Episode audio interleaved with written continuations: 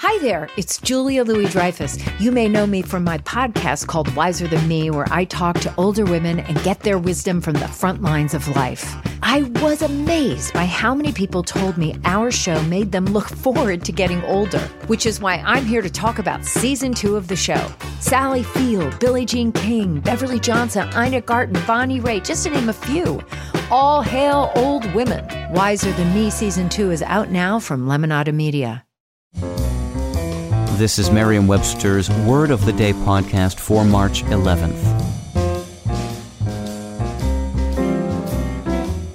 Brought to you by the new Merriam Webster's Advanced Learners English Dictionary, designed for students and teachers of English as a second language.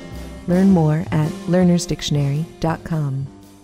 Today's word is jingoism, spelled J I N G O I S M. Jingoism is a noun that means extreme chauvinism or nationalism marked especially by a belligerent foreign policy. Here's the word used from an article by James Lyons in The Mirror.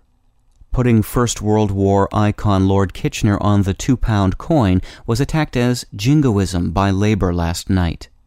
The famous soldier and former Secretary of State for War will appear on the coin as part of the 100th anniversary commemorations of the outbreak of the conflict. The word jingoism originated during the Russo Turkish War of 1877 and 78, when many British citizens were hostile toward Russia and felt Britain should intervene in the conflict. Supporters of the cause expressed their sentiments in a music hall ditty with this refrain we don't want to fight, yet by jingo if we do, we've got the ships, we've got the men, we've got the money too. Someone holding the attitude implied in the song became known as a jingo or jingoist, and the attitude itself was dubbed jingoism. The jingo in the tune is probably a euphemism for Jesus. With your word of the day, I'm Peter Sokolowski.